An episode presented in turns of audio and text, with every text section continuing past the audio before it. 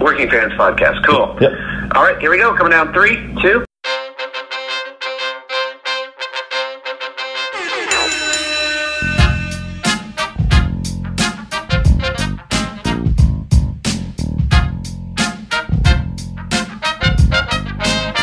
Welcome back for another week of the Working Fans Podcast. This is AJ. I'm the former wrestler. We've got Dave, the ultimate fan, here with us as we do every week. Our producer Joe may likes to make us sound good and makes us look way more professional than we actually are. As always, you can find us on Twitter. That's at Fans Working. Facebook, Working Fans Pod. We've got email where you can reach out to us and please contact us to let us know what you think of the podcast and for any ideas that you might have. That's Working Fans Wrestling Pod at gmail.com.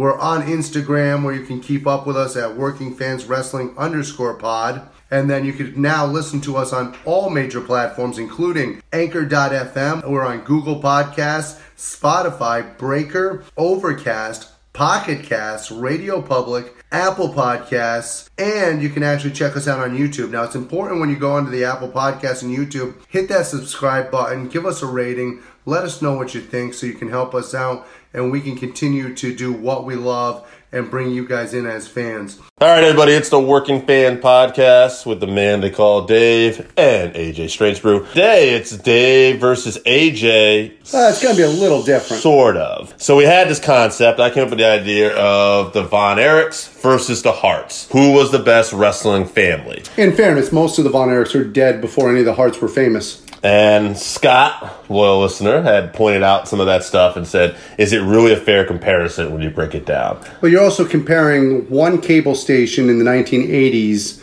to a worldwide phenomenon of the WWE mm-hmm. in uh, the 1990s and 2000s and beyond. Yes, and Zach also said that too. He brought up the exposure and stuff you talk about. So to get those two guys who gave me the most input this week, and I'm not going to go into detail and read it like I normally would because we're recording this video. We don't know if it'll make it, but we'll see. We're going to find out. So I'm not able to look at my notes, but they gave me the basically the most input was Zach St. John and Scott from Voluntown.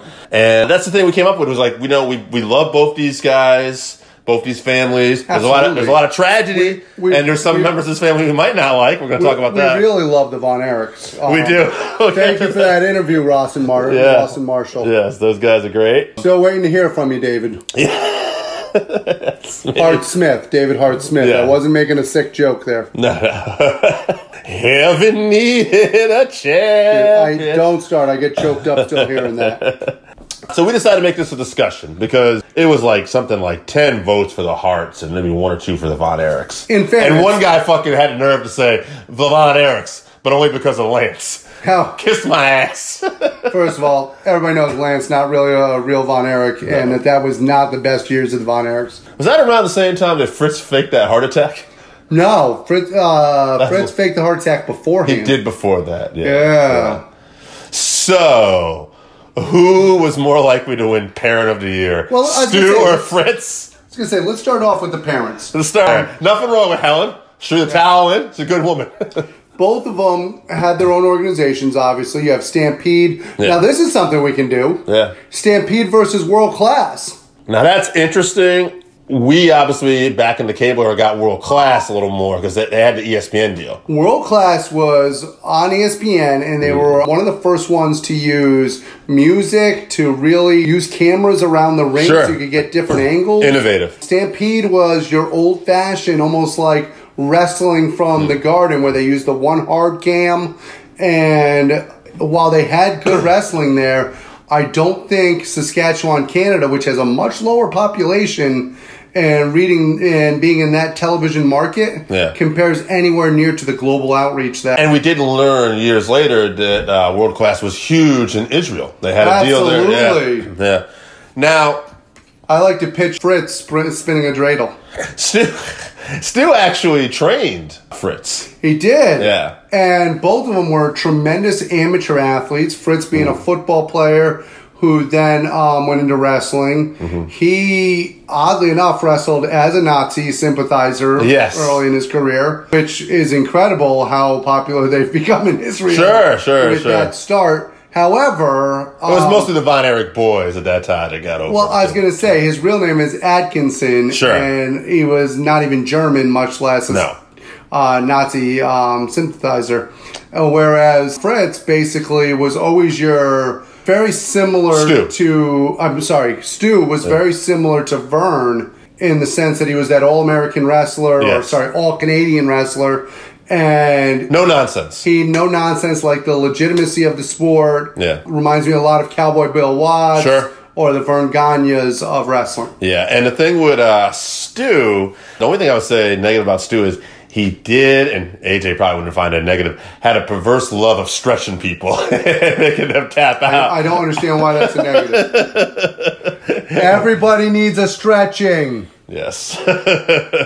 of course, these both these families had tragedies. Both have had more than their share of tragedy. Yeah, I mean, Now, how much is that due to family pressure? How much of that is due to the lifestyle of being on the road as a professional wrestler? Well, clearly with the Von Erichs, a lot of it was. Yeah. I mean, well, I'm not, but the biggest tragedy with the Hart family had nothing to do with that.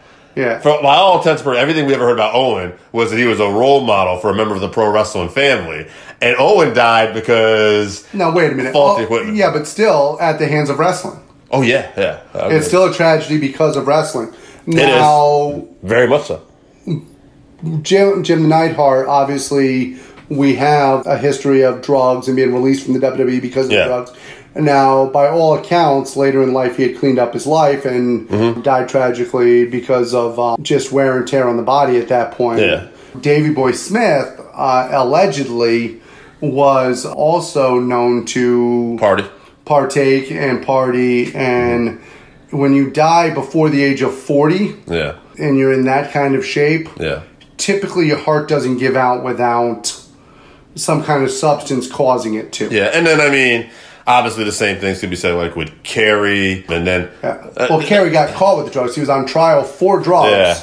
And then uh-huh. committed, when sui- he committed, committed suicide, by Yeah. shooting himself in the stomach. Which, by the way, is there a more painful way to kill yourself Ugh. than to shoot yourself in the stomach and then just lay there and die? No. So, who is. I, actually, I already know the answer to this. Your favorite Von Erich was Kevin. My favorite's Kevin. Your favorite Hart uh, was Owen. Also lasted the longest. My favorite Hart, other than Bruce, fuck out of here. We don't give a fuck about that jobber Bruce Hart. we learned later was really a con man. You respected oh Bret. Teddy. Fuck out of here. Teddy. No. Teddy had a lot of talent. No, he did, and he still does. Still does. and he still can't get out of his own fucking way. Yeah. Pardon the French. Yeah. But Owen, yeah, absolutely. Yeah, was- I know you're a Bret guy. I know that. I am, but it doesn't mean you don't. I love and appreciate Owen. Owen could do no wrong. Actually, uh, Zach sent me a text a while back talking about how we should have had Owen in our, our top heels. He was an underrated heel. Absolutely. He was great. He and it's, it's true.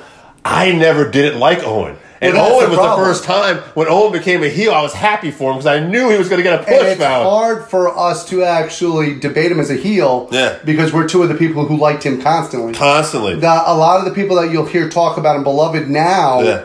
Booed against him when he was actually the heel. And it was actually in Bret's book that jobber Bruce we find out he talks about who tried to get Owens push Yeah. and come back as the heel. And Bruce hadn't wrestled for years, and no one. And Bret said, "No, we'll do this angle, but it'll be with Owen." Well, we, me and Dave have been friends for a long time, and we were friends WrestleMania 10 when Yes. Bret wrestled Owen. Yeah. And as you know, unlike yourself, Yes. I cheered for Owen. Yes. I wasn't as upset though at the time. I really liked Owen. What I remember being worried about, I was worried that Bret, because not many people his size were still holding belts at that time. Yeah. I thought Bret might get squashed by Yoko later. And- when and- Bret won the belt, I was super excited because now I know we're going to get Bret versus Owen. And I knew, I, and this was before I trained to wrestle, so Yeah. this is before I had inside baseball. But I knew when oh, when Bret lost earlier in the night, just from being a wrestling fan for so long, I knew something good had to happen at the end of the night for him. It made sense. Yeah. I was more emotionally invested at that point. Which I had no emotional investment. No, no, no, no. I was actually cheering for Lex Luger over. Which you liked Luger, although we both know back at that time, by the time Luger got to WF, at the time, he No, was not as good. I didn't cheer for Luger because I was a big Luger fan. Hmm. I cheered for Luger because the idea of the guy from NWA WCW going over in the WWF. That meant that, yeah. meant that much to me. I was happy for you. Yeah. Although I think you were happy that Perfect came back as the referee. I was. Yeah, I know I was too. Yeah, uh, but I'm but as we've talked about before, I still believe Perfect was better than Bret. Those are on. Uh, that might be. No, that's uh, yeah. We just that's there. It's out there. Yeah. Okay. You can check out that debate, and if you agree with Dave, whatever. The really the thing is with the Von Erich boys though is we don't know how good David could have been. You know, David by all intents and purposes, like Zach and Scott were talking about this too, he could have been the world heavyweight champion, and that could have changed his ball game around. well, now wait a minute. It's not just by hearsay. right? Almost everybody around in that time period, including Ric Flair, who had the belt, Yes, and Harley Race, Harley too. Right? both have said that David would have gotten a push probably before Flair had gotten another push. Mm-hmm. Yeah. And the reason why was because that's how good Mm. World Class Wrestling had started doing with their TV shows and because of the ability. What a lot of people didn't see from David Von Erich was he had been the babyface, obviously, in the Dallas territory. When he went to Florida and wrestled against Dusty Rhodes, Yeah. wrestled throughout Florida, You're reading my mind. he actually wrestled as a heel. did, yes. And actually did an outstanding job Right. as a heel. Yeah. And he showed that he can work both ways, Which was which is important going through territory to territory. and one of the reasons why I think a lot of people might have gave the nod to the Hart Oh, family. By the way, David, another thing working in his cap, six foot seven. Right. Yes. And here's the thing, and could move too. So Now- he could have even worked up north. Now, the thing I would say the Harts had going for them is because you're right. David had that small run as a heel. Yeah. But Kevin and Kerry, not so much. Whereas Bret and Owen showed they both could be heels. Well, the- we'll say this about Bret. Whether you like Bret or not, I think we both agree. Yeah. Bret's hottest and best run was that anti Championship Wrestling. Get the fuck out of here. that anti-America, we love you in Canada still run. Which at that point, WWE hadn't quite turned the tire, tide ratings-wise, but creatively, I don't think the WWE pulled the trigger enough on that. they were about ready to start an international war almost here. People were getting hot back then. Well, even look at after the after the frickin' Survivor Series, after you had the Screwjob Yes. in Montreal. You would go to Montreal after that in Canadian provinces Years after. for years, yes. and you couldn't get a babyface in the WWE cheered for. They would automatically go for whoever the heels were at that time period. Yes. because they were that anti anything the WWE was And going to. for, forget about Shawn Michaels. Oh, God. Who was beloved everywhere else. Shawn Michaels still gets booed in Montreal. Still once in a while. forget about the Hebners. Yeah. Oh my God. But oh. I think their heel work, the Harts, and their ability to be heels and face, and the national exposure they would get years later, really was what gave them the nod. Now, both families obviously have had trouble with the pressures, and Mm-hmm. we talked about some of the people trying to live up to it, and some of the darker sides. Obviously, the drugs. Sure. When you're that young and um, everything's pushed upon you, and all of a sudden you're a superstar, not only on TV but in the if you keep that with the brothers, that was a bigger issue with the Von Erichs. When you start going to the extended family of the Harts, and maybe That's the other brother we don't know, that's yeah. when it gets a little dicey. Now, with the now for the Von Erichs, what people don't realize is not only were they huge on that platform, Hmm. But they were literally mobbed every time they went to the ring. Sure. If you watch that old footage, It's great. their ring jackets are torn off them. They're Uh, Kevin Von Erich, I think, is making out at one Yeah, point. It was making out in it was a wild time. Terry Gordy, as we know, knocked down a fan on his ass at Yeah, one point. and that's the and then and they were going against guys where there was legitimate heat. Gino Hernandez, the Freebirds. the Freebirds, when they thought that the Von Erichs were legitimately injured, even when Fritz did that horrible heart attack Yeah. angle that you talked about earlier, people genuinely were worried. You're talking Sure. about people wanting to go to the hospital and make sure Fritz is all right. Oh my God, the patriarch of the Fri- the Von Erich family could die on us here, and we all saw it. Not to mention, if you remember, that attendance for that event Yeah. was through the roof. You're talking about Dallas Stadium being packed to the gills. drew a lot of money in a different time period. And we talk about believability in that Texas area. And this and that to do with Von Erichs, but Gino Hernandez, who died, people were calling the police and telling them to look into Chris Adams, who Yes. he was feuding with, because he had blinded Chris Adams in an angle. You got to check Yeah. out this guy. Yeah, look he into this. something to do with this. It's just amazing. You Never didn't see something like that again until the um, Rey Mysterio lawn dart in Orlando. That's true. This is when all of a sudden the people watching the telecast in Orlando are calling up the police as if my hand's a phone. But you know, one thing with the Von Erichs, though, you do have to say is the potential for that legacy to live on is still very great.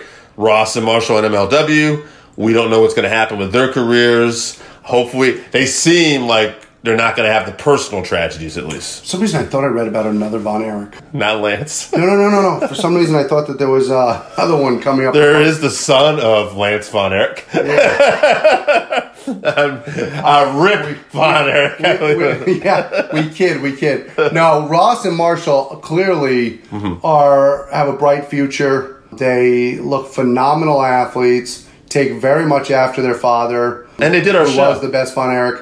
They're clearly geniuses when it comes to promotion. yes, Doing the Working Fans podcast. they did our show. Yes. But the end of the Whereas the Harts clearly not quite as smart. No. Not a single one of them has returned a phone call, an email, a text message. So- Bret, where are you? So, despite this uh, overwhelming support How for the Harts? Let's count this. uh, there is one, two, three, four, five, six, seven, eight, nine, ten, eleven to two, and one clown. Eleven to two. Yeah. So, so it should be a clear win. However, since It's the Von our Erichs, since the Von Erichs did our show, an upset, The baby. Von Erichs win. Ross and Marshall, this is for you, You guys. heard it from the Working Fans podcast.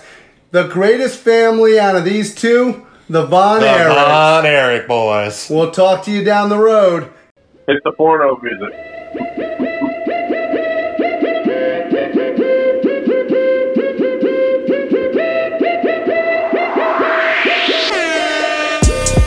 All right, working fans, welcome back for another week of the 531 when we actually hit record. This is where we take our top five list on a particular subject, debate it down to a top three list, and from that top three, we pick the number one. This week, it is the top five pay per views that changed the industry. And this is a list, this is the first time my brother's given me a list first time I've asked him for one. So we definitely got to include him more because this is a very interesting subject. And the list that he gave me includes Royal Rumble 98, Wrestle Kingdom 11, Over the Edge 99, King of the Ring 98, and WrestleMania 1. He included Wrestle Kingdom 11 because of the one hour Okada match with Omega. That uh, over the edge '99 was that the one where uh, Owen died? Let me check. Yeah, that that is actually the one where he died. Yeah, crazy story. Uh, Jake.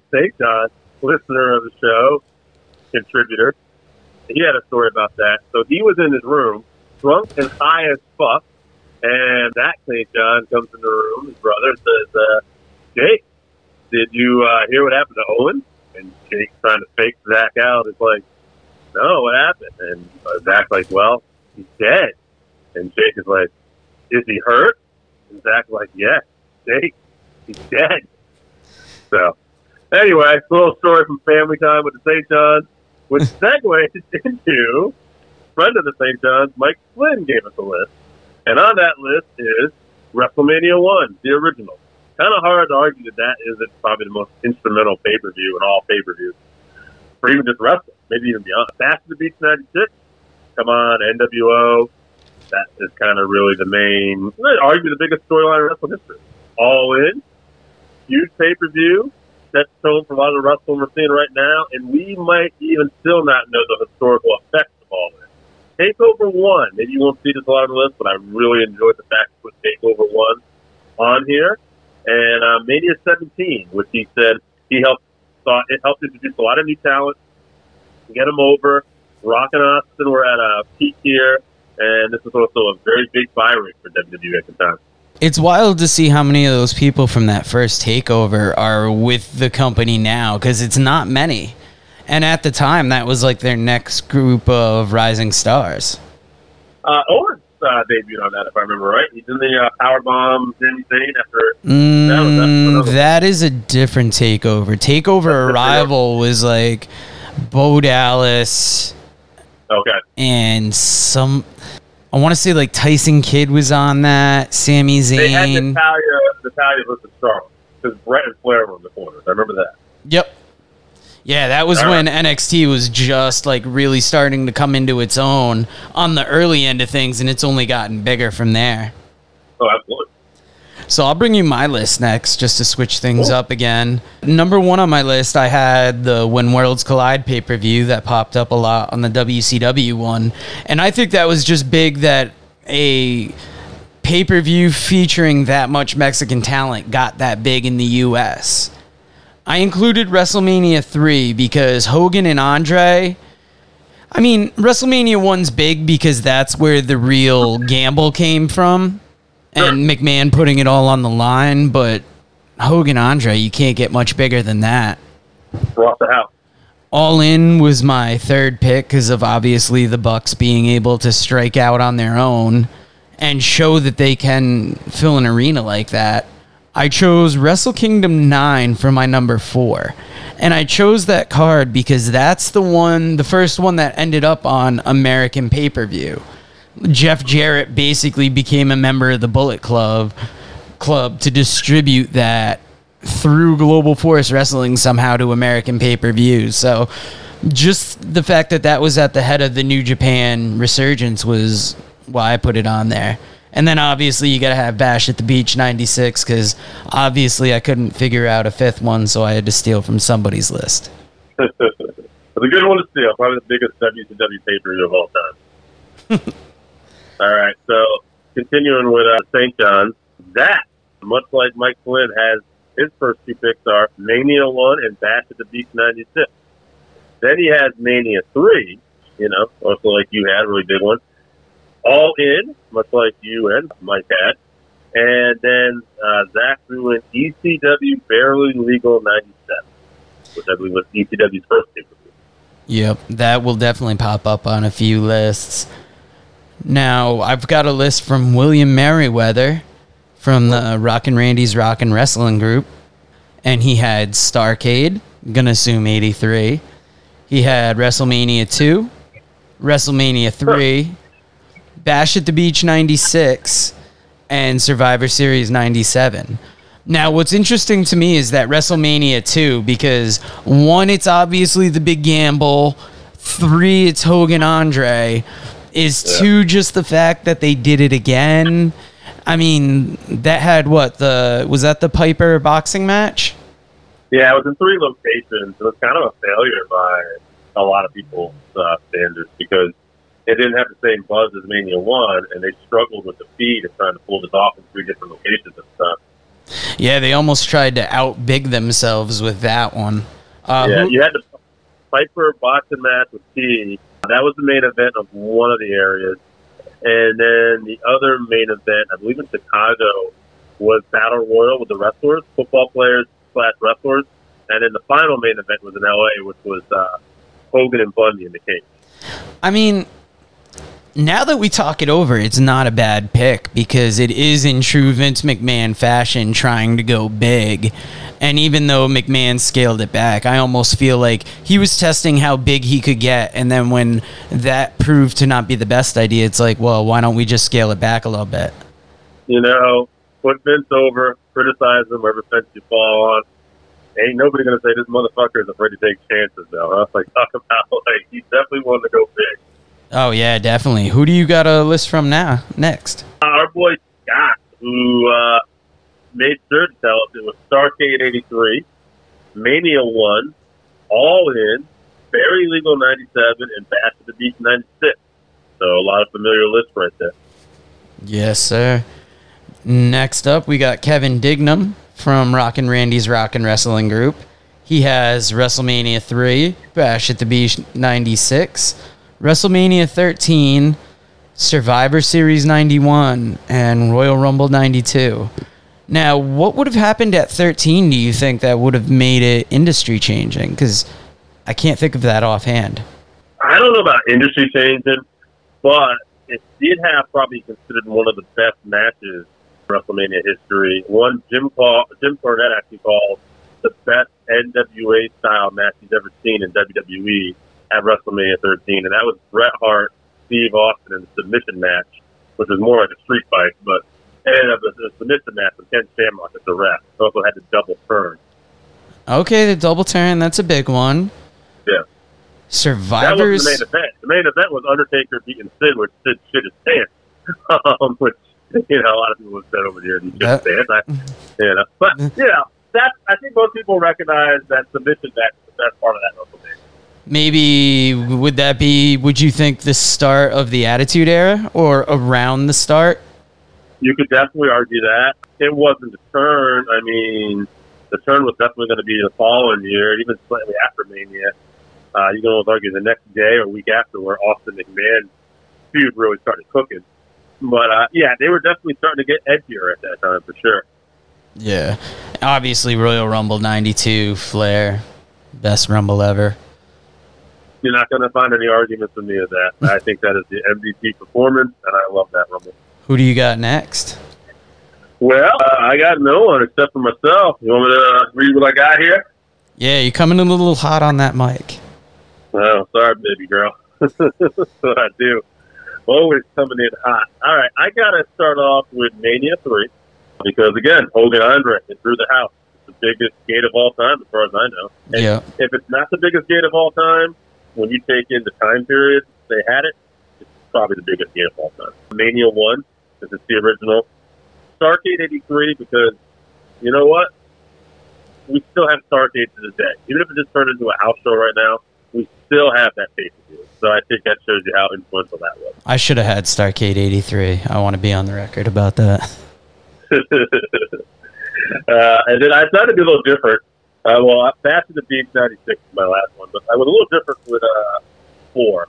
I went with Mania 30 because it was the first WrestleMania that was on the WWE network. And I thought to myself, that's kind of an historic deal. That was the day the Undertaker streak ended, and that was also Daniel Bryan winning the world title to close out WrestleMania. And it was the first time, you know, we had anything airing on the network. So I think that's a pretty huge deal. That is pretty good. Next up, Craig Hallett came at us with the list, and he has the Super J Cup. I'm gonna assume 94 on there. Another one I'm mad I didn't include because you got Liger, Benoit, Sa- I believe Sasuke was on that. All the great light heavyweights of the time just going nuts. You got WrestleMania 2 on his list.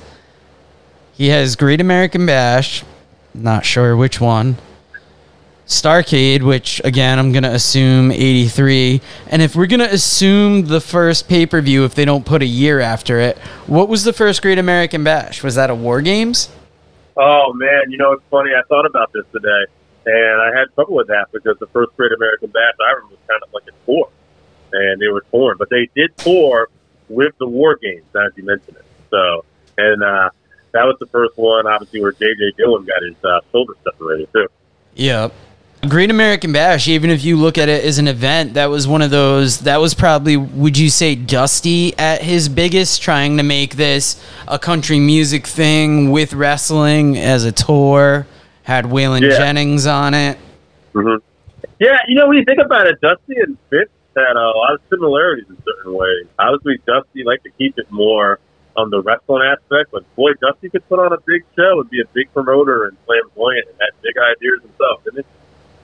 Yes, he did. Now, Ryan Damon comes at us with the next list. He's got WrestleMania, WrestleMania 3, and then it just says SummerSlam, Royal Rumble, Barely Legal.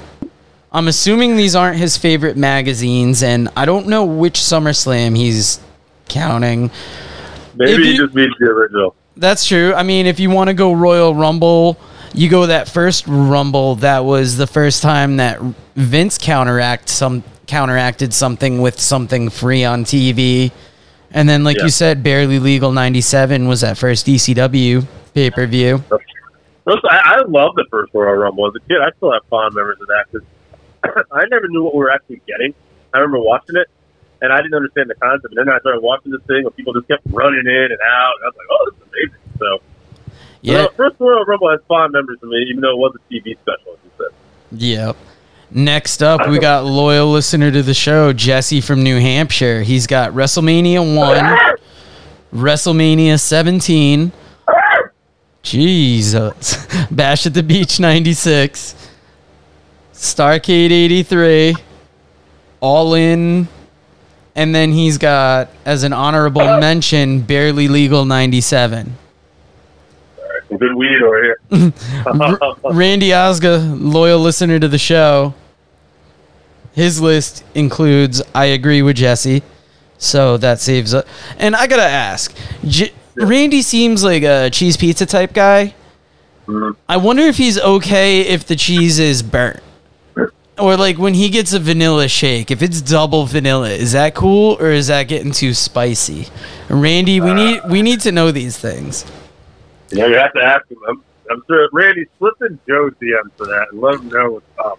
Chris like the Zauha. vanilla steak. Uh, always gonna be Zoucha to me is he has WrestleMania three, Survivor Series ninety seven, WrestleMania fourteen, Bash at the Beach ninety six, and Barely Legal ninety seven. Yeah, you know, it's the second time that Survivor Series 97 uh, made that list, I should say. Yeah, what was on the Survivor Series ninety seven? That was the infamous Montreal screw job. Oh Jesus! where, yeah, that's where Bret Hart got. Okay, that makes a lot more sense now. Yeah, yeah, yeah. So I mean, I you know, in, in retrospect too, I mean, it was very interesting because we knew Bret was leaving for WCW, and like, what a wild thing. We knew. Like we have a future, obviously, uh, list we're going to be talking about uh, future episodes for Five One is top feuds, and you'll see Bret and Michaels make that list a few times. And um, I got to say, like that that pay per view and Bret and ICK.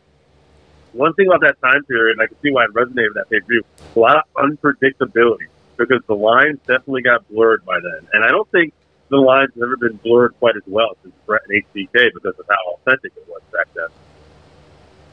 Very true. Now Benji Fido has a list, and I love that name. he's got WrestleMania three. And then I wrote down Survivor Series 87, but I feel like it was 97 with the amount of votes that 90 has 97 has been getting. He has well, Survivor Series '87 was the original, so who knows? Okay, yeah, maybe. I, I didn't really double check these before I, we started recording, so it very well could be. King of the Ring 98 is his third choice, and then he only gave us four, and he rounded it out with SummerSlam 92. Interesting. SummerSlam '92 was Wembley Stadium. That was uh, Bret Hart and the Bulldogs, famously. Bret, I'm fucked. I broke crack night. Mr. Hitman. and uh, King of the Ring '98 makes it a second time too. That is, by the way, if you're not remembering that one, is where Undertaker threw Mick Foley off the cell and he was broken in half. I actually knew that because when my brother sent me his list, Ah. he had originally sent me Wrestle Kingdom 14, which I'm like, uh, that was this year. And he said the one with the Okada Omega match. So I'm like, all right, I think that's 11. And then I instantly messaged him back, Did you mean King of the Ring 96 and not 98? And he goes, Nah, 98, Hell in the Cell. And then I actually had to look it up, and I'm like, oh, wow, how'd that make it past me? So, l- favorite of the show, Josh Dunn, got back to us at the 11th hour. And his hmm. list is Bash at the Beach 96, WrestlePalooza 98, WrestleMania 6, Money in the Bank 2011, and then he has All Out. I don't know if he meant all. I don't know if that was all in. I could have fucked that up. Interesting list, nonetheless. Um, Mania Six, uh, one of the famous memes in the history of wrestling we see to this day. Uh, Hulk Hogan versus Ultimate Warrior, Chest of Strength. Hogan, bow to the Warrior, brother. And even though AJ is not here with us in person this week, he is in here. He's here with us in spirit, and we're giving him the uh, main event spot. He's Praise got. WrestleMania 12, When Worlds Collide, Bash at the Beach 96, WrestleMania 3, and I feel like we stole his thunder for this one, but Over the Edge 99 rounds out his top five. Yeah, okay. Interesting list. Uh, well, what do you got here? Who's uh, coming up the most on here? Obviously, Mania 3 and 1 and Bash at the Beach 96. If we're going to pick between Mania 3 and 1, who do you want to give it to? We've already laid out the case for it. One was the big gamble. Three Yeah. was that industry changing main event. I'm going to give it to three just because, yeah, it's worth it to have that gamble. But then three is that gamble starting to pay off and being Yeah. one of the bigger events they put on there.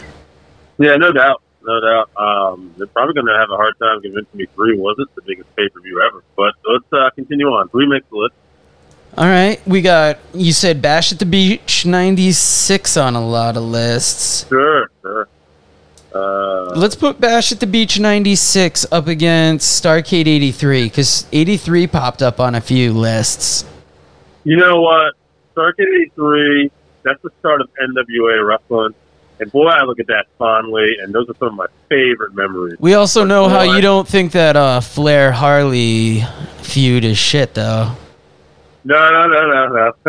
I want to correct that. I didn't like that match at Starcade 83. Flair Harley could fucking go.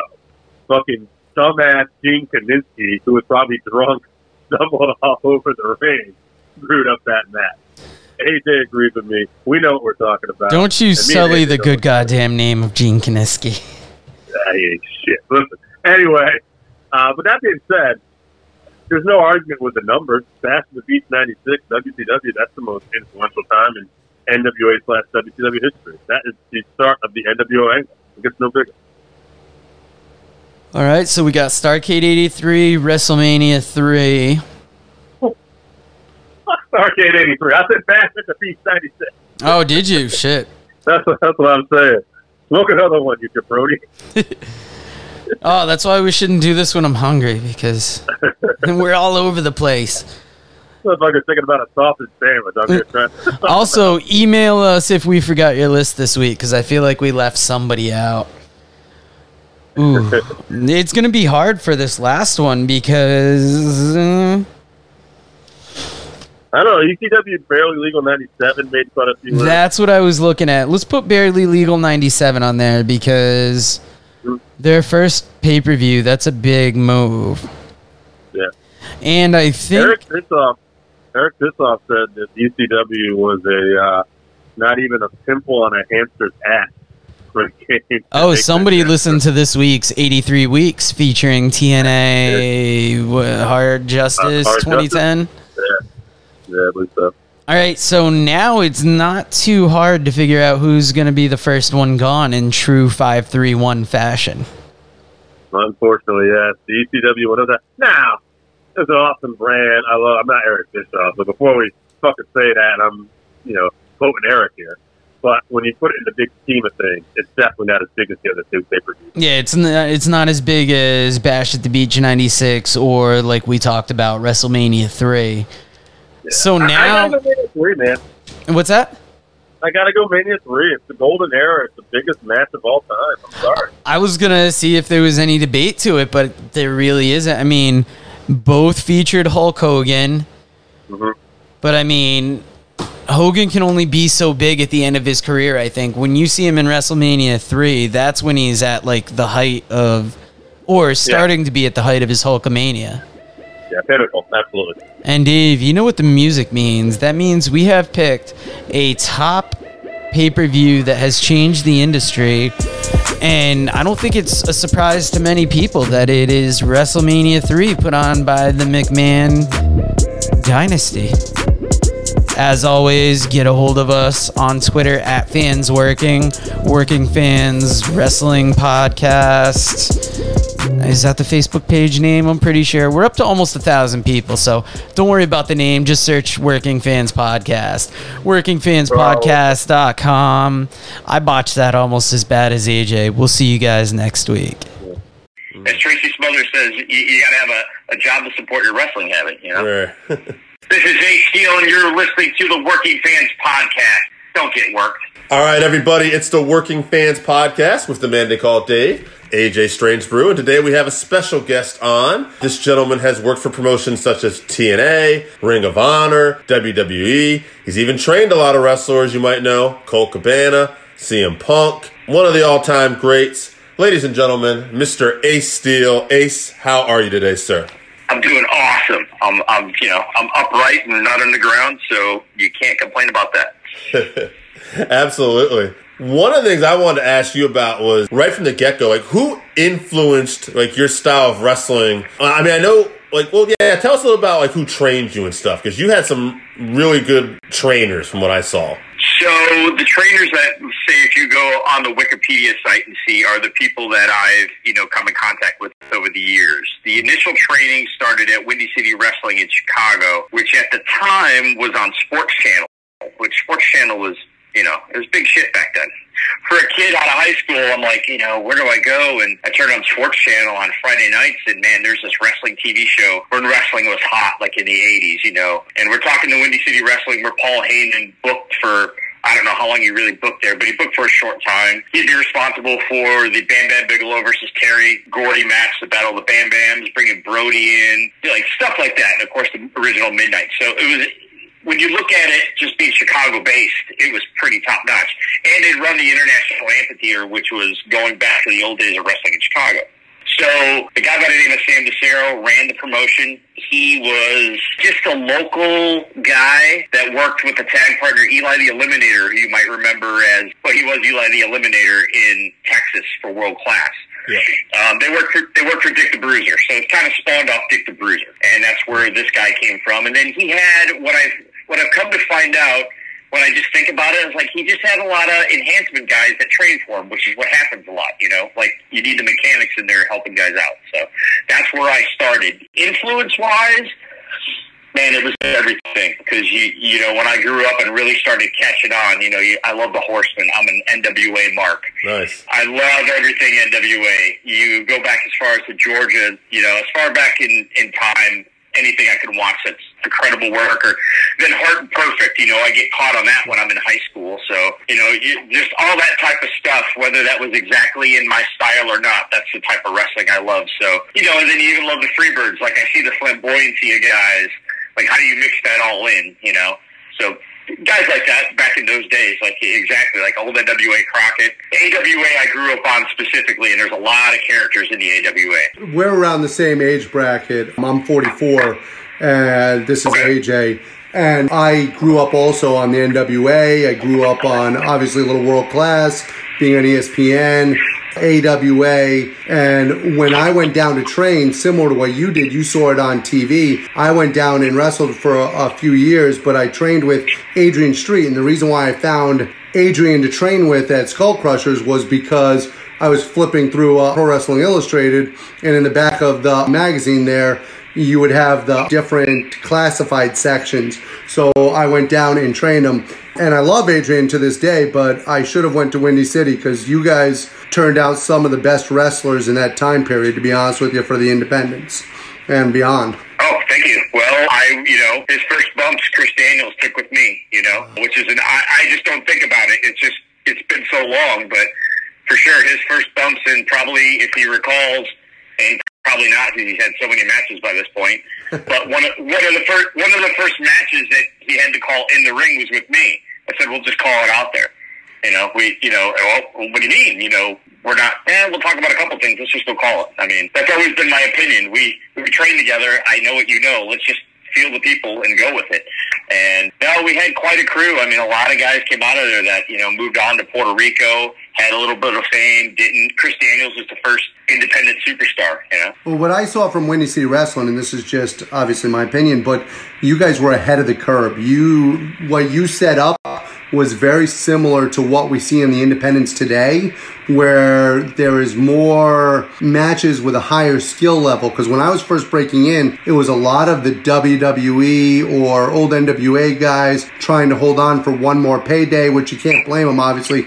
But you would get booked in a match to enhance them, and that was basically the card. Whereas you guys had wonderful matches where you were seeing young talent with great skill sets And do you feel that you guys just were ahead of the curve on that? I think later on, when we actually started the wrestling school, that's when it clicked for us. Windy City had an element of what you're talking about exactly. The Iron Sheik was booked on shows against the champion. Ken Patera had come in, and I'm not. There's nothing disparaging about those guys. Those are the guys we need to learn from. But exactly what you're talking about. We got, you know, we had the tail end of Mr. Electricity, Steve Regal, hmm. hell of a worker. Oh, yeah. He come in. He lived. He lived in Indiana, I want to say, and he would come up and work the champions and give those guys some grooming. It, and it wasn't until we started the school, and the reason we started the school was, and it's no offense to the guys that trained me, but I knew at that point how to advance. I can train anyone as good as I was trained. I remember all that. Now here's all the things I've learned, and I need to excel. I want to get to that next level.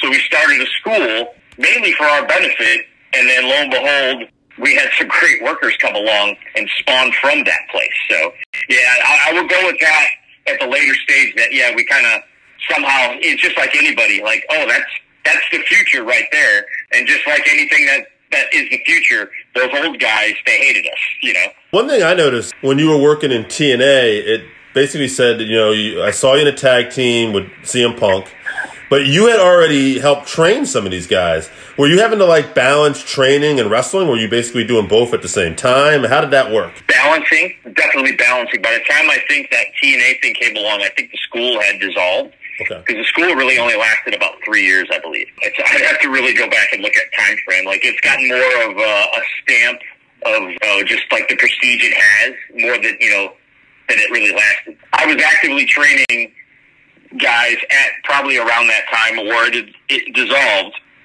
But we, excuse me, we would go out on the road. I mean, we were weekend warriors, so anytime we could get work, we were gone. We were going to Minnesota or hopping the car to do that, hopping in the car to do that, going to Ring of Honor by that point, I think, if Ring of Honor hadn't come along with, I'd have to look at dates. You know, that's, that's, yeah, it, was just constant, just constant busyness.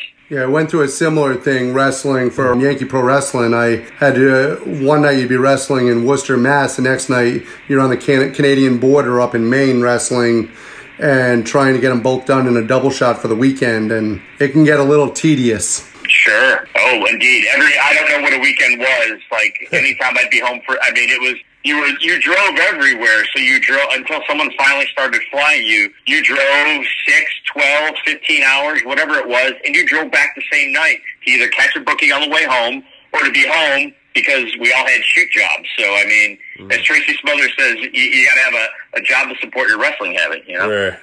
One of the highlights of your career for us, and I, I hate to speak for Dave, but one of the highlights for us is definitely your time in Ring of Honor with the Second City Saints. You guys just clicked and really brought it together. And you were able to have one of my favorite feuds against Dan Maff and um, Was it BJ Whitmer? Yeah, BJ Whitmer. Yeah. And that feud Oh, yeah. that you guys had was just absolutely tremendous. Oh man, what a good time! What a good time!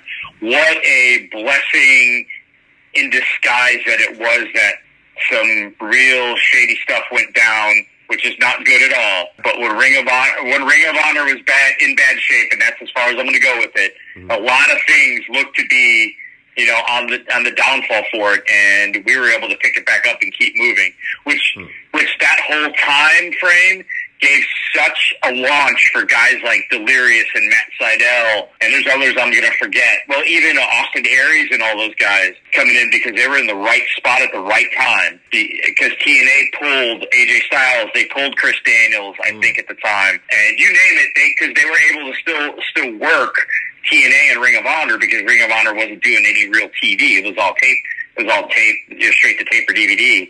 And Chris Daniels being pulled opened up the prophecy to bring Dan Maff and BJ Whitmer at the forefront with Cathy Corino, or Allison Danger, if you will. Mm-hmm. Yeah, sorry for that, but uh, I got to cut a promo with Dusty. So I, that's I, I was going to say, I a- recognize some Dusty Oh. in there. Nothing wrong with that. Uh, if there's anything I regret about my time is that I never got to work with Dusty ever. Oh man, oh man! I wish that is the only footage I have of anything with Dusty. But he had come down for Harley one time, probably a couple times. But the one time I, rec- I can recall, he ended up rolling into a battle royal, and I was directing traffic. So I'm looking at guys that really don't know what the hell's what. And, you know, I just said what a huge NWA fan I am. And I'm like, okay, guys, you stand there, you take these elbows, and when it's a big one, you take the you take the flip flop and fly and bump, bump, bump, bump, bump. And the guy who I told to hit record on the video camera just screwed it up. and I gave him uh, hell forever that I I don't have that footage, you know. Hmm. I, I think for Good guys, stuff. I think for guys our age, the we all had that dream of feeding ourselves to that elbow. Oh yeah. Oh man, I still talk about it. I just Oh. wish I had a photo of it. Yeah, those old school. I mean, we're getting off on a different now, but that Dusty promo. Yeah.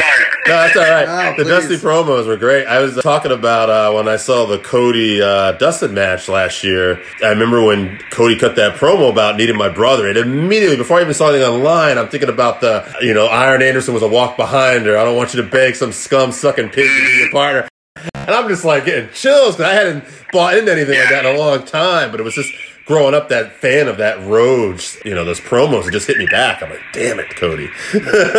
Oh yeah, yeah, oh yeah, that was amazing. That was amazing, and you can't find that anymore. I mean, that's that's a, that's another side step. That's a missing component of wrestling now. G- getting somebody, you know, emotionally invested in stuff. But uh, trailing back to the Ring of Honor stuff with Martha Whitmer, actually, someone just posted on Twitter. A fan from a foreign country tagged me, and it was right where we had a Chicago street fight, which was the culmination of that feud, and we were slamming each other with plastic chairs like idiots. but we did we did the spot. We, we were hoping that the spot would occur where you know we emulate ECW, where the chairs got tossed in the ring, and sure as shit, they you know they. They followed along as we fed the chairs in the ring, and it was just a beautiful sight to see. Just a beautiful sight to see. What a great end to the feud. And once again, that's when you know that you've done it right. When you get the audience that vested, whether it's talking old NWA, the night where uh, Ric Flair and the Horsemen chained uh, Dusty into the cage and locked the cage, and they were just attacking the cage, or whether the fans are throwing those chairs in the ring to follow it. When it's done right, it's just such an emotional burst of energy. Oh, so amazing. So amazing. The end of that with another great thing, and I'll, I post a picture usually every year on Steamboat's birthday, is that Ricky Steamboat was there. He happened to be aligned with the Second City Saints for a while. Hmm. Saints, sorry. I don't know why I said Stains. Second City Stains. That's awful. Steamboat was back there and he's watching us put this together. And we know we're going in for a street fight. You know, we know like we're, we're popping aspirin and we're doing exactly what a wrestler does before he's going to bleed. You know, now we don't bleed anymore, but you know we know what to do. And Steamboat's just watching us. And this is not a Ricky Steamboat match. If you can find footage of him bleeding, maybe it's from the Jake DDT. I don't know. Probably a couple of Flair matches, but Yeah. it's not in the norm that Ricky Steamboat bleeds. And I'm pretty sure we did a four way juice job. When that match was over, he came up to us and he just looked at us. And I get goosebumps thinking about it. He said, I knew when you guys were talking, you were putting something special together. That was, he's like, that was Oh just fucking great. Oh. and we were like, Ricky, Ste- we thought Ricky Steamboat was going to shit all over it because, you know, it was just going to be, it's, it's controlled chaos. A good brawl is controlled chaos. Yeah. And it, it came off. It was, it was so awesome to, to have that happen and to have Steamboat do that as well. Yeah, there is something uh, that is that's an element missing too. I think a little bit as a fan is the that crazy brawl, the Brody era, and just like those like even Hansen and Williams. You don't see that physical brawl. People just laying stuff in. Well, Dave, you know, we were talking about this beforehand, and we were talking about some of the great moments in which you've had in your career. And I think one that has to rise above it all is the haircut from Eugene. We were gonna slip that in later, but all right. I just, sorry, I saw an opportunity. We, we want to know what like, how did they approach you about that, and what were you thinking at the time, basically. Sure. Yeah. So to give you where I'm at in my career at that point, I'm down living in the middle of Missouri. I don't think I'm not sure if I had bought the gym yet. No, I had. I had used to own the gym next to Harley Race's wrestling school. Mhm. So I would have been booked out by Harley for Japan. He was my liaison and my agent for so. So going to Pro Wrestling Noah. But also when the Fed would come around, he'd ask me if I wanted to do tapings. Like, sure, easy money. So I'd go up there, and all I really ever wanted to do was eat food and stay away from everyone. And inevitably, I'd end up wrestling because someone someone would know me and say, "Hey, put Ace in the match because he can work." Man, damn it! I just want to eat food. What happens this night is everyone that I'm with, and this is I still have like the surfer hair at this point. Everyone that I'm with is bald. Oh, geez. Oh. Everyone on this, like they're they're bald or shaved head, something. I'm the only one with a head of hair. Johnny Ace walks up and is like, uh, "Hey kid, you want you want to make want to make an extra uh, two fifty? I'm like, five hundred for what? Well, we need someone to get their hair cut and do that gimmick. Oh man, really? And so all I can think of at the time is I'm going to piss Harley off. And I, I believe I want to say I couldn't call him. He was actually in Japan doing something for Noah. So I couldn't call him up and say, "Boss man, they want me to cut my hair," and he would. And I'm sure, it, which comes later to find out. Why in the fuck did you do that? Why didn't you tell them no? I'm like, because I didn't want to piss you off or make you look bad. You wouldn't have made me look bad. Fuck them. And I'm like, well, sorry, dude. I cut my hair and I have, there's pictures of me out there with black spiky hair for a time. But so I agree. I'm like, screw it. 500 bucks. Come on. Let's, let's put this together. 500 bucks for a haircut. It's kind of, a, go hair's going to grow back. Yeah, yeah. I mean, why not? Right. Yeah, it's that simple business.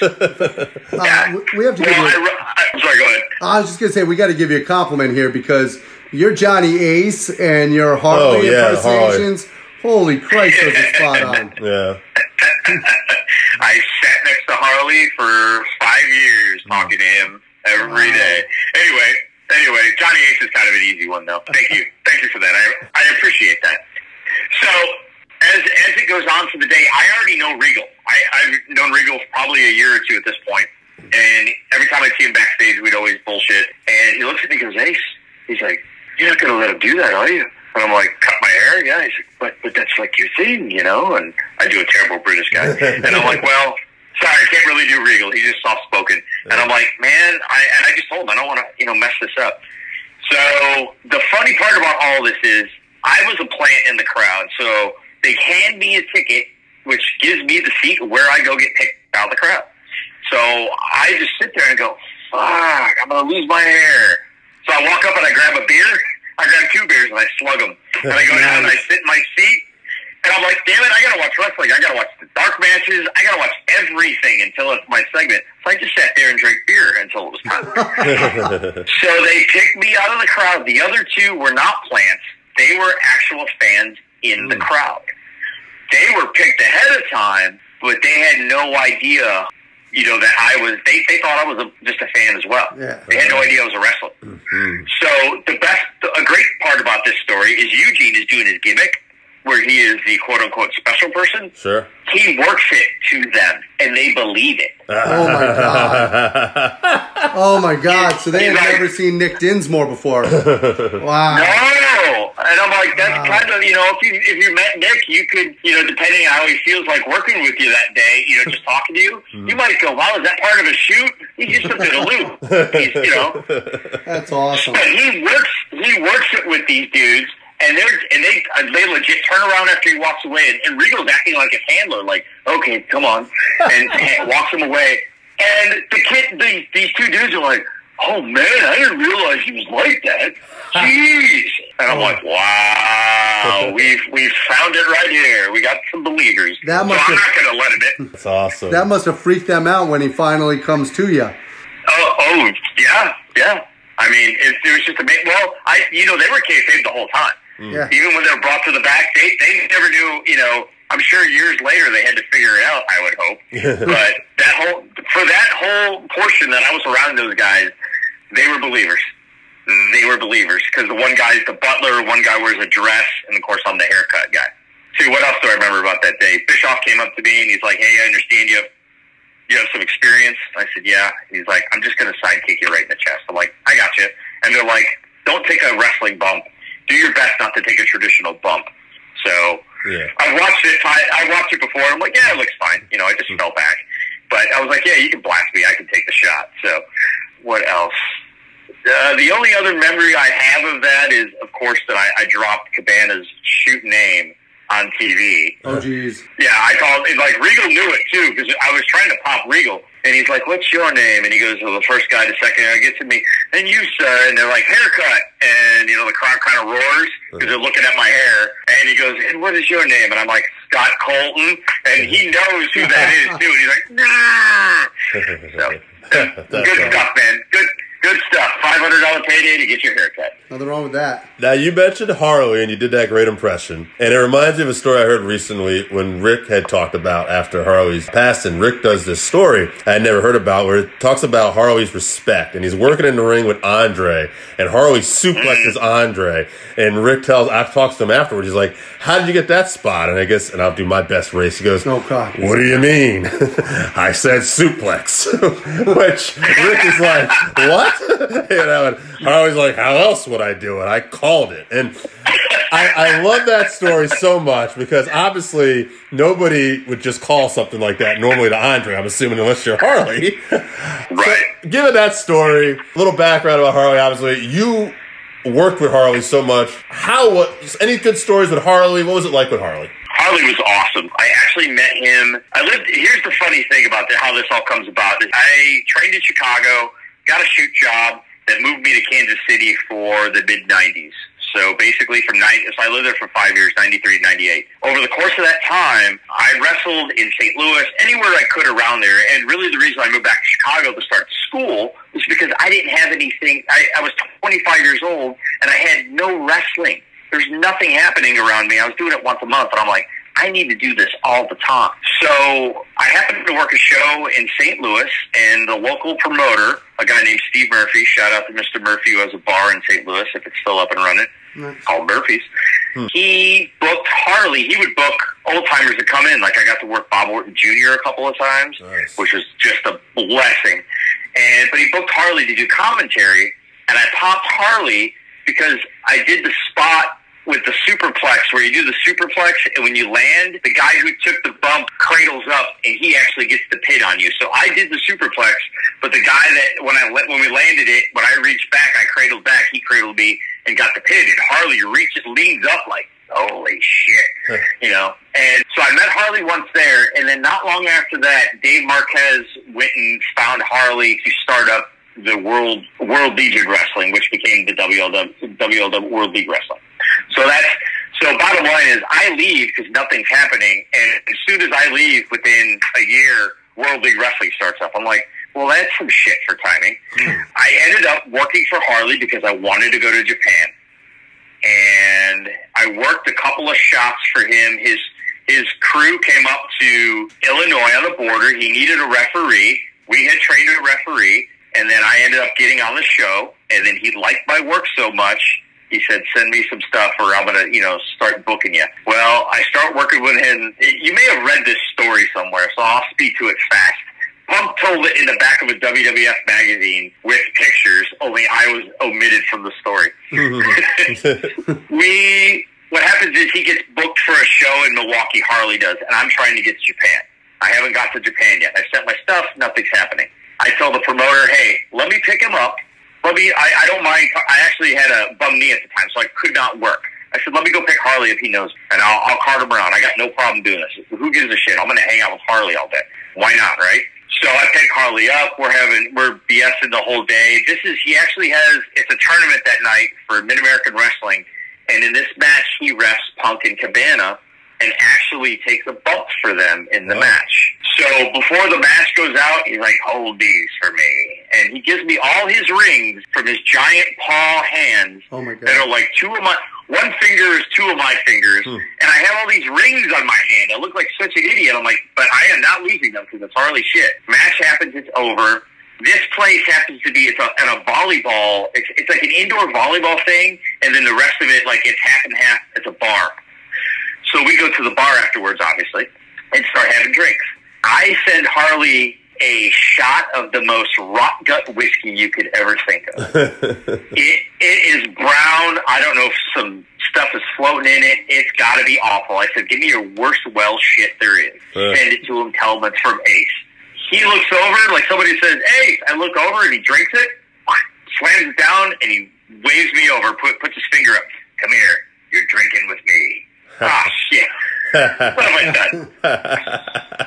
we proceed to do a few more shots and talk, and then we hash out the whole Japanese thing. He's like, "You're going for." He's like, "Don't go through anyone else. You're going through me." I said, "Okay, boss. I gotcha." You know, wasn't quite my boss yet, but I said, "All right, Harley." Well, we get so I, I'm I'm obliterated. I'm Hmm. too drunk to drive. I'm not I'm not going to. He obviously needs a ride. So I go over to Punk and I go, dude, and Punk and I are roommates at this point. So we're we're pretty well joined at the hip. We do all kinds of shit together. Not you know, we're we're just buds. And I'm like, dude, we drove separately, so I believe I had to drive. We had to drive back to Wisconsin to get my car the next day. So we, I said, man, Harley wants to go to this hotel. There's no way I'm driving. I can't drive. And of course, Punk straight edge is like, I got you, bud. Let's go. So we hop into Punk's new Monte Carlo, brand new Monte Carlo, nice silver. Harley's in the passenger seat. I'm in the back in the middle. Harley's talking to us, and the most god awful noise comes out of Harley. Uh, and we're like looking at each other. And then he proceeds to roll the window down, and, how, and Punk's like, "Hey, you want me to stop?" He goes, "Nope." he doesn't let himself throw up. He just spits out the window. He won't. His composure does not change. uh, Boom, boom, and we're like, I'm hitting Punk. I'm like, I think he's hitting me. This is ridiculous. Go, go, go. So fucking gross. But he he doesn't move. You know, you guys have surely everyone's Oh, yeah. in their Oh life yeah, growing up, right? yeah. Wow. Yeah, whether it be whether it be from a, a, just a sickness of a virus or you drink too much. Yeah. This man, this man is a rock and doesn't move and just spits out the window and goes on with his business. Oh, oh my god! So fucking amazing! What a rock this guy was.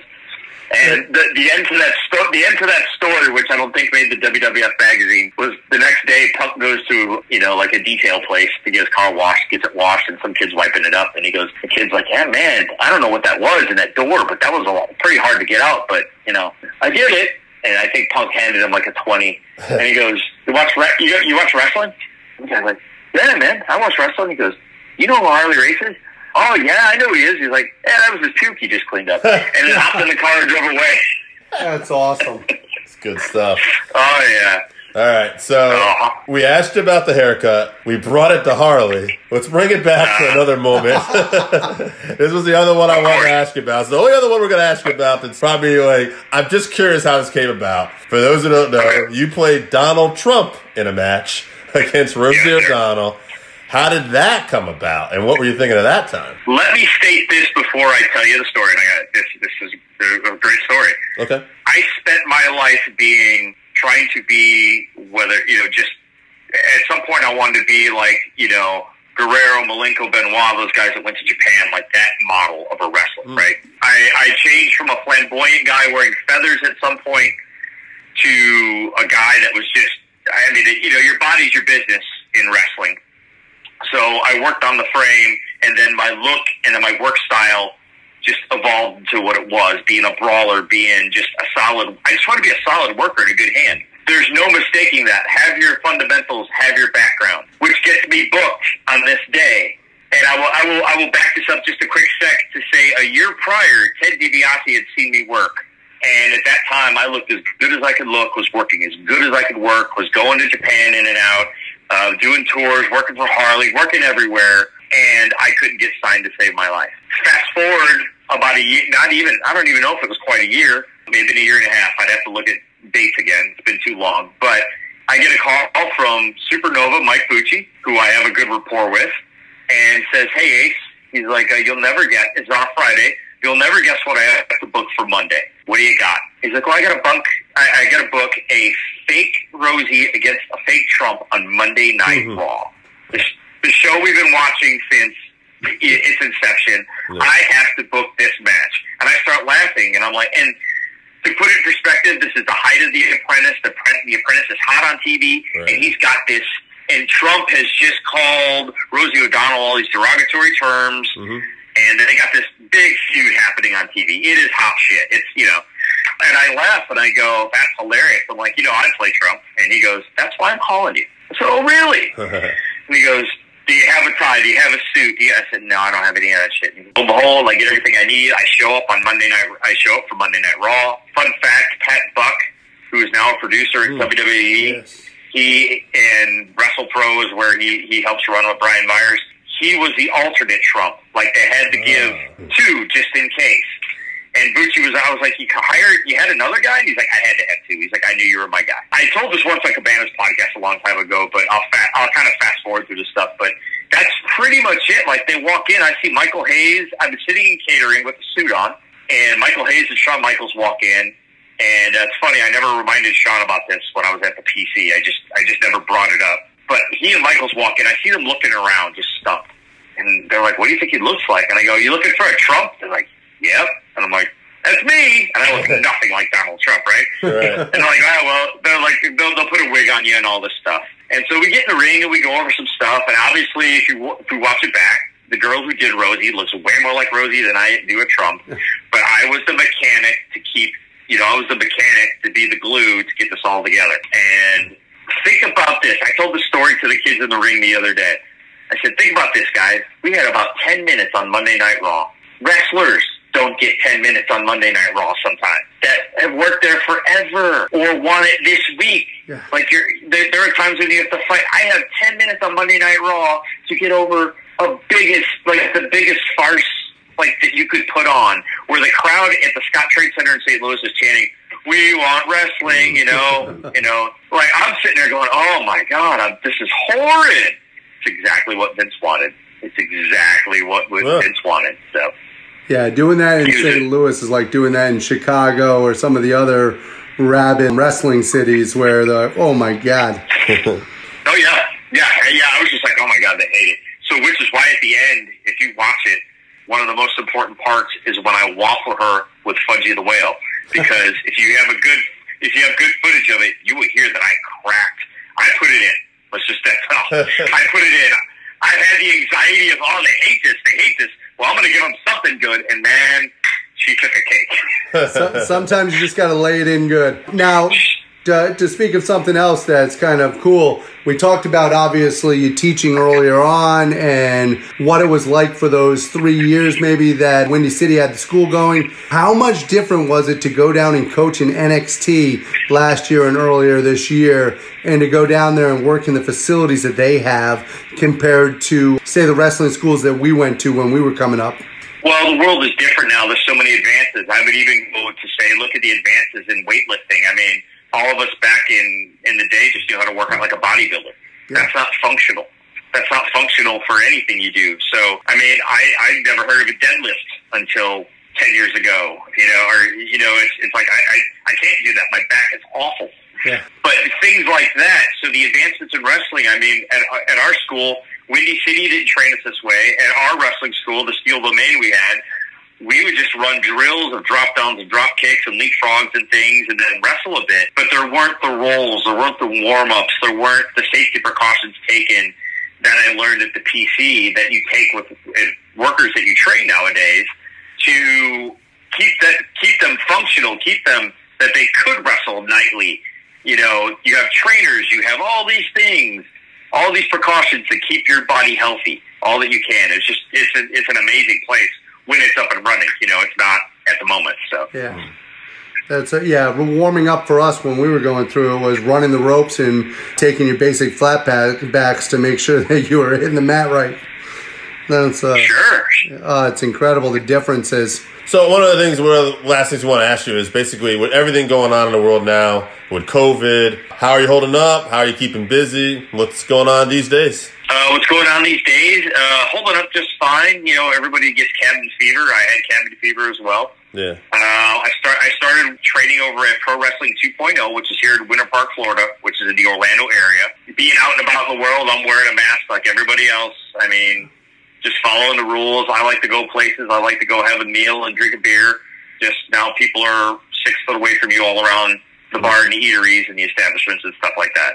You know, just trying to keep safe. 2.0 is an awesome place. There's a lot of hungry kids there. It's it's run by a guy named Alex Porteau, who used to be, if you look back in the uh, the archives, he was the pug for a short time for WWF Oh yeah. but he's uh yeah he uh he started in the late 80s so he got a, a taste of the territories from USWA global and coming down to Florida he and I actually worked roughly about 20 years ago in the early 2000s a failed promotion called WXO down here in Florida but anyway Alex has a great mind for the business has always loved wrestling he just likes to give back and have you know a good place for kids to work. Uh, we we just came in contact together because of mutual people. I ran a seminar.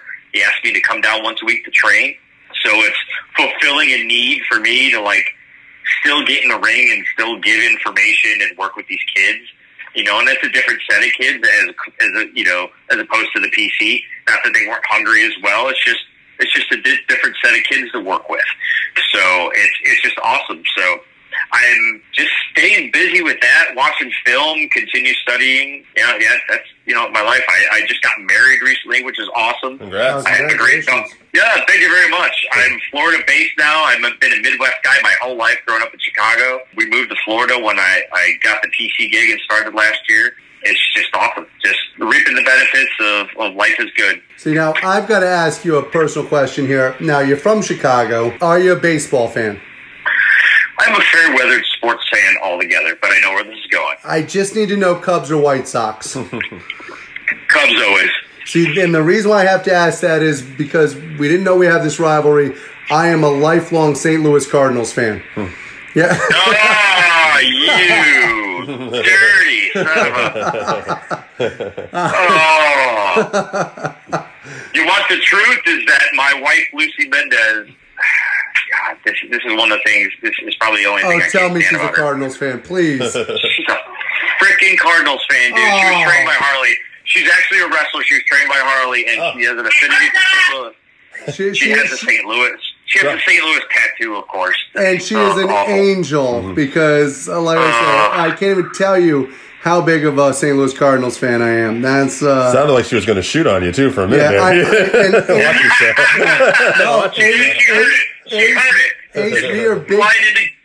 We are big fans of yours, but we just became bigger fans of your wife. Son of a bitch. she got over. Oh, she got over. Yeah, it, man, always getting over on me. But you know, But hey, congratulations! Thank you very much for taking the time for us. Is there anything that we can promote for you that we can bring to the fans? Yeah, message. my Twitter and my Instagram are at Aces of Steel. Just the way it sounds, Aces of Steel. You can find me on there. Facebook, I don't play with it too much, but there's an Ace Steel and actually Lucy Bendez. We were, she was my valet at one point, or you know, my manager, my wrestling manager at one point. So we just have it together. But the Aces of Steel, I'm going to start. Not only am I doing the training at 2.0, but I'm doing private sessions, coaching sessions with people that want to come in one on one and learn a bit more instead of a group setting where you know you're not able to focus on someone. So you can get a hold of me either on the Instagram or Twitter or message Pro Wrestling 2.0 in Florida. The other thing I have, I do have a Pro Wrestling Tee store, so there's there's A Steel shirts out there. I got to think of some new ones. They've been kind of stagnant for a minute. There's some good ones. And uh, I'll throw this out there. Last year, what led up to me being at the PC is I helped co-produce the stunts for the Netflix film The Main Event, is on Netflix. Oh, yeah. It's very highly rated. It's where the kid gets finds the magical mask and all that. It's great, great film. You know, great little. It's like Home Alone with wrestling. And I helped put together the with the stunt coordinator last uh, Lauro uh, Deval. He's got a long name.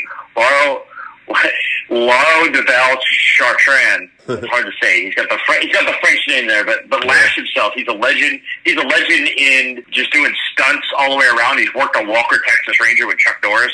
Anyway, he welcomed me in. He and Paul Lazenby, who's another legend, was a stunt stunt double for Stone Cold on a lot of his movies. We put together all the scenes, like the wrestling scenes that are there that you see. So it's, it's a fun movie. So I'll just throw that out. I gotta tell you, that's very impressive. Dave's actually watched it four times, which is incredible because he doesn't have children. Yeah, I'm just weird.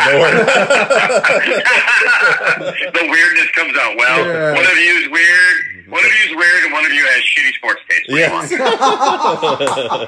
Yes. Nice shot. All right, so that wraps us up for this week. Thank you again for listening to the Working Fans podcast. So, as always, you can find us on Twitter at Fans Working. Our Facebook page is Working Fans Wrestling Pod. We have email where you can reach out to us and let us know what you think also. That's Working Fans Wrestling Pod at gmail.com. Follow us on Instagram, Working Fans Wrestling underscore pod. And then, as always, please continue to listen to us on Anchor.fm, Google Podcasts, Spotify, Breaker, Overcast, Pocket Cast, Radio Public, all your major platforms. If you're following us on Apple Podcasts, which we are also on now, and YouTube, please make sure you subscribe and give us a five star rating. It helps us bring you these podcasts where we get to talk to you and talk with you every week.